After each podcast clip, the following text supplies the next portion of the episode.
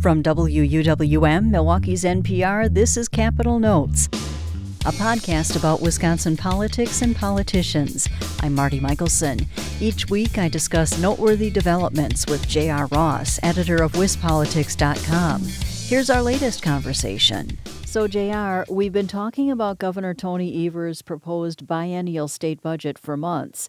Then last week he released his capital budget, a separate plan that includes the amount of money he's proposing for construction and building projects across the state. Evers wants to borrow an estimated $2 billion to renovate UW system buildings and to build a new adult prison near the troubled Lincoln Hills Juvenile Facility in northern Wisconsin. Republican Senate Majority Leader Scott Fitzgerald called the level of spending and borrowing in the plan alarming, especially given tax increases in Evers' overall state budget proposal. So, can the capital budget plan make it through the Republican controlled legislature? The impression I've gotten so far is they're going to do a deep dive into this and kind of look at each project and try and figure out whether they're okay with the overall level of bonding in this budget because um, don't forget we also borrow to pay for roads so there's kind of a you have to look at that in a, a big picture but the impression I'm getting from Republicans so far is they'll probably look for some areas to cut the question is where might they want to cut and by how much um, this capital budget is about three times as much as what Governor Evers Walker I'm sorry proposed spending uh, two years ago at the same time you know Republicans will tell you that there's a pent up demand for things like maintenance because there's so little was spent, comparatively speaking, last time around. So they put off some things that you know maintenance that's kind of needed to keep these buildings uh, in good shape. So I get the impression that Republicans will embrace some of it, but maybe not just everything that Evers is proposing there. Meanwhile, Governor Evers says he stands by Dawn Crim, his choice to lead the Department of Safety and Professional Services, despite a child abuse charge against her from 2005. The case was dismissed under a deferred prosecution agreement. Evers called Crim an extraordinary human being and says he stands behind her. Republican Majority Leader Scott Fitzgerald called the news deeply unsettling, and Crim is expected to go for confirmation hearings this week before a state Senate committee. Do you think she'll be confirmed? I just don't know if Republicans have an appetite right now to try and say, okay, we're they're going to try to reject this nomination. You might see him just Republicans slow walk it. You know, they do their public hearing, maybe vote in committee, but not take a full floor vote because you can kind of uh, serve indefinitely without a confirmation vote. The issue becomes if you come to the floor and are rejected. If you're rejected, then you can't be in the position anymore, and the governor can't renominate you for that post. I just don't know yet if Republicans have the appetite to take that step and go for that kind of a um, a stance. Also, the state Supreme Court race is heating up between appeals judges Brian Hagedorn, the conservative candidate, and Lisa Neubauer, who is backed by liberals. The election is April 2nd. A group run by former Democratic U.S. Attorney General Eric Holder announced last week that it plans to spend $350,000 to help elect Neubauer at the same time, the Hagedorn campaign suffered a blow after the U.S. Chamber of Commerce announced it won't put money into the race on his behalf. That's after reports surfaced that Hagedorn. Fo- that's after reports surfaced that Hagedorn founded a school that can ban teachers and students who are in gay relationships. How much will outside support from big national groups impact the race?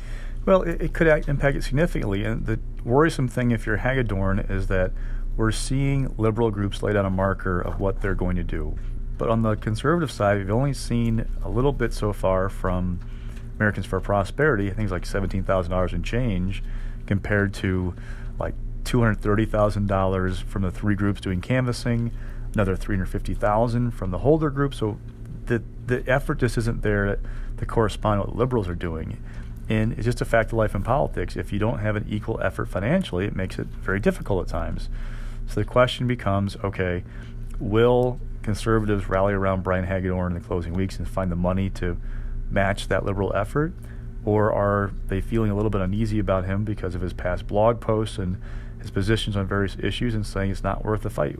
Moving on to another topic, the chairman of the Republican Party of Wisconsin is stepping down after a disappointing 2018 election in which Scott Walker and all other Republicans in statewide races were defeated. Brad Courtney notified GOP leaders last week that he was resigning immediately. He had been chairman for eight years. Courtney said in the letter that we are all disappointed in November's election results. He also said that Republican U.S. Senator Ron Johnson asked him to remain on an interim basis. Are you surprised that Courtney resigned, and what will be expected of the next chair? Uh, no, I mean, he made it clear before that he was going to serve. Uh, he was reelected in uh, shortly after the November election, but to a, on an interim basis. So he's only hanging around while the party kind of completed this this post-mortem analysis of what happened in the 2018 election. So we knew he was going to leave it had been a couple of months since then. They've had you know that time to work on the analysis, so we felt like this is the time to leave. They brought a new executive director in a couple weeks ago, Mark Jefferson, who actually worked with Courtney, the party from 2007 to 11. So he'd been there before, uh, working with the party when it didn't have a governor uh, in power. So he knows. So Mark understands the dynamic trying to raise money and, and organize without that advantage of having somebody. Uh, uh, kind of leading the party in that that way. So it's not a big surprise. The challenge now for the next chair is okay. Once this postmortem is done, what are the recommendations?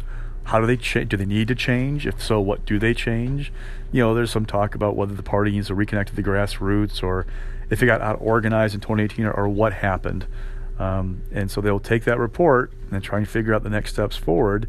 And then from there, you just got to rebuild, rebuild money, rebuild infrastructure, and whoever that next chair is, he or she has got to be positioned to kind of help connect with the grassroots, keep them engaged, to raise the money from uh, donors, big and small, to fund the operation and start leading the party forward because you have a big cycle coming in 2020. And by the way, we'll have new chairs for both parties because Martha Laning is not seeking re-election as the Democratic Party chair's office. And we'll have new executive directors with Jefferson joining Republicans uh, not too long ago and Devin Remiker joined the Dems uh, at the end of last year. So it's going to be a new, new party leadership for a very important election cycle, in which Wisconsin will be, if not the, one of these swing states for president.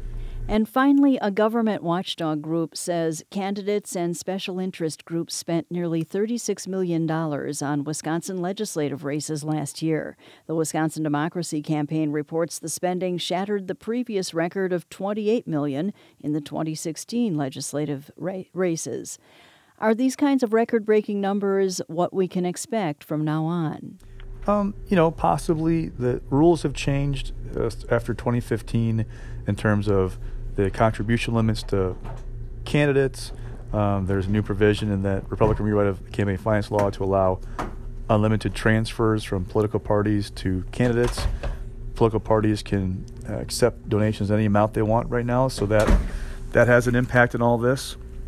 You know, money money is not an infinite resource in politics. It actually is a finite resource, but it flows where it's needed. And if they can bring in the money, um, they're going to go out and spend it. It's also worthy of noting that, along with the records that were dropped, uh, record amounts spent in the legislative races, the record amounts for attorney general and for governor. So it's just a fact of life. You know, costs go up, and there's more money out there, and, and they're spending more. That's WisPolitics.com editor J.R. Ross. You can join us each week for our conversations, and if you haven't done so already, subscribe to Capitol Notes on iTunes, NPR One, or wherever you get your podcasts.